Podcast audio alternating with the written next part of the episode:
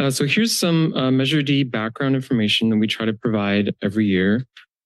so recognizing significant transportation challenges, but not enough money to address needs, a decade was spent working with the community to craft a transportation package that would likely be approved by the state required two thirds majority of voters. A board coalition, including RTC board members, business leaders, realtors, medical organizations, community groups, environmental groups, neighborhood groups, and students worked together on the project list. Um, the measure passed in November 2016, and we're still sort of in the earlier years of those 30 years um, of Measure D.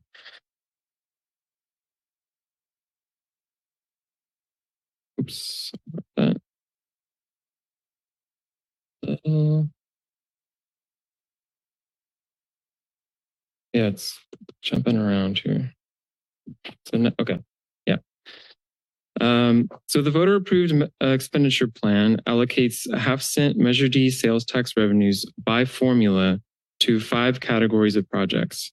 Uh, the neighborhood streets and roads category transit and paratransit serving um, elderly and those with disabilities in the community, highways, rail, and active transportation category. Next slide. Measure D revenues have been stronger than anticipated back in 2016.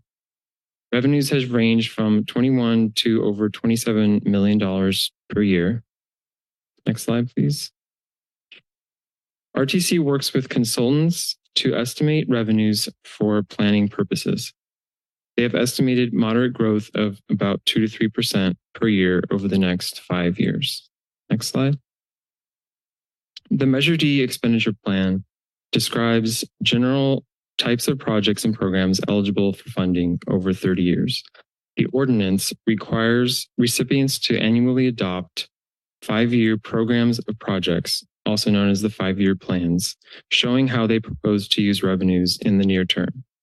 The RTC is responsible for programming funds for regional categories and projects. The five year plans for the regional categories provide RTC committees and the public with the opportunity to provide input on specific use of their tax dollars. The 2023 five year plans cover this fiscal year through 2027 28. The RTC also provides the public forum for and adopts the Liftline five year plan for its share of the funds since Community Bridges is not a public agency. Next slide. In each of the five year plans, Measure D funds are being used to serve as match to leverage a variety of state, federal, and local funds and grants in order to make our tax dollars go much further than they otherwise would.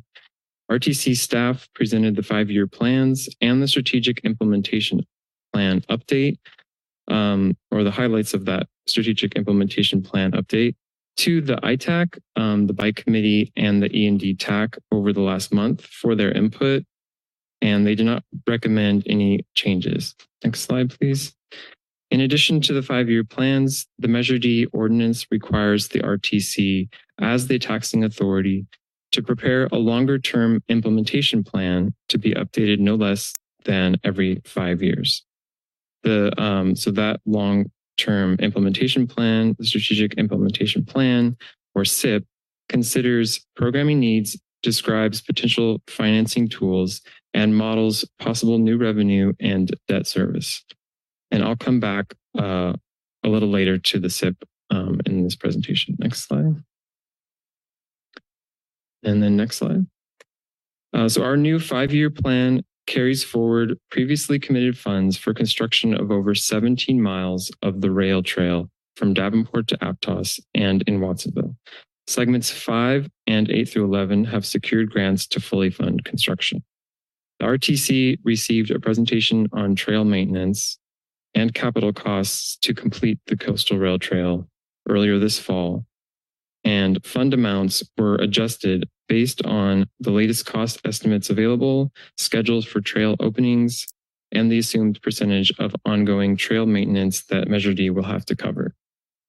There are ongoing funds for rail trail corridor maintenance and property encroachments, including vegetation and drainage maintenance, trash and graffiti removal, environmental permitting, and boundary surveys. The current approach is to initiate pre-construction work on segments 13 through 20 from Aptos to Pajaro as part of the Zero Emission Passenger Rail and Trail Projects Concept Report, which is the first part of the environmental analysis. This funding will also serve as the local match to leverage state and federal grants. The Rail and Trail Project analysis is funded by both the trail category and the rail category.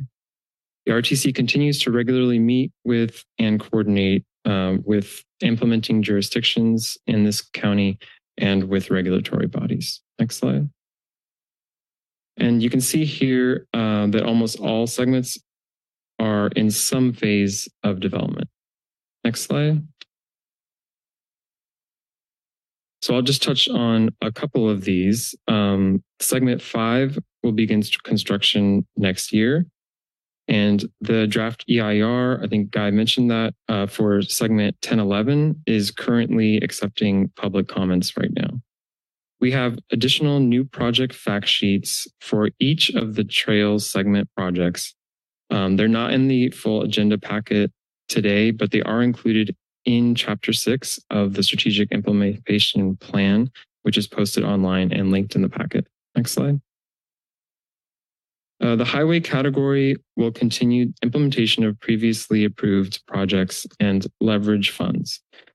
There is the auxiliary lanes and bus on shoulder facilities from Soquel Avenue to Freedom Boulevard, uh, and the the new bike ped uh, bridges over the highway, um, four of them, which uh, includes two rail trail bridges in Aptos. We also continue funding for other traveler assistance and safety programs, the FSP roving tow trucks on highways 1 and 17, the extra CHP enforcement on Highway 17, um, and the Cruz 511 program, including Go Santa Cruz County, which provides financial incentives for using alternative transportation and makes it easier to find carpools and bike pools. Next slide. And here's just the location of the highway category projects um, in our county. Um, and then the next slide will show more detail um, of the Highway 1 project specifically. Next slide.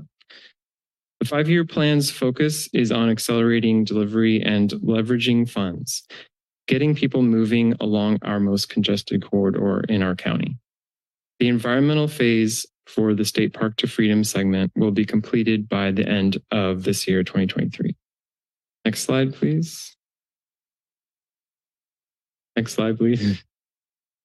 Um, so the five-year plan provides funding to maintain and repair railroad infrastructure, including ongoing repairs, and funds to initiate the environmental analysis and preliminary engineering for the zero emission passenger rail and trail project, as I mentioned. Next slide, please. The RTC continues to seek grant funding to fully fund the highway, the rail trail, and transit projects that were all recommended in the Unified Corridor Investment Study along our three main coastal routes.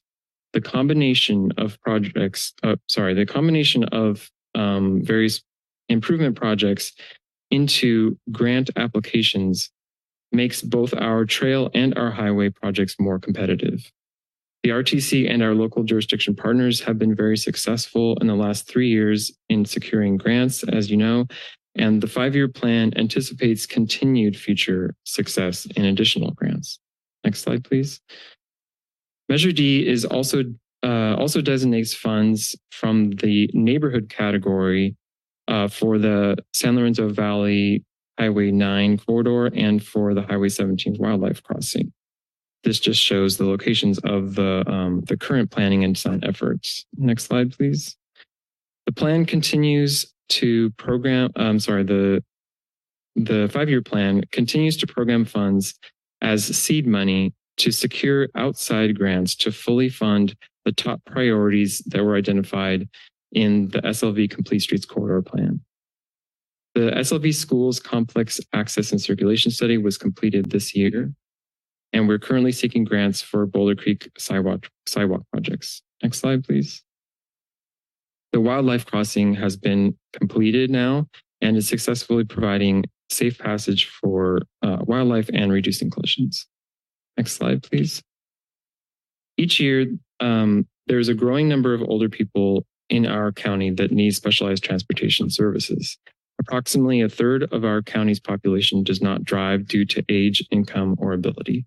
Today, we're also considering the five-year plan for using the 4% of the Measure D funds that go for Liftline paratransit. Next slide, please.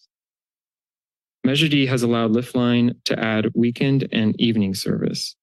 The new five-year plan includes continued funding for expanded services, using Measure D to leverage grants for new vehicles, and the Liftline operations facility in Watsonville.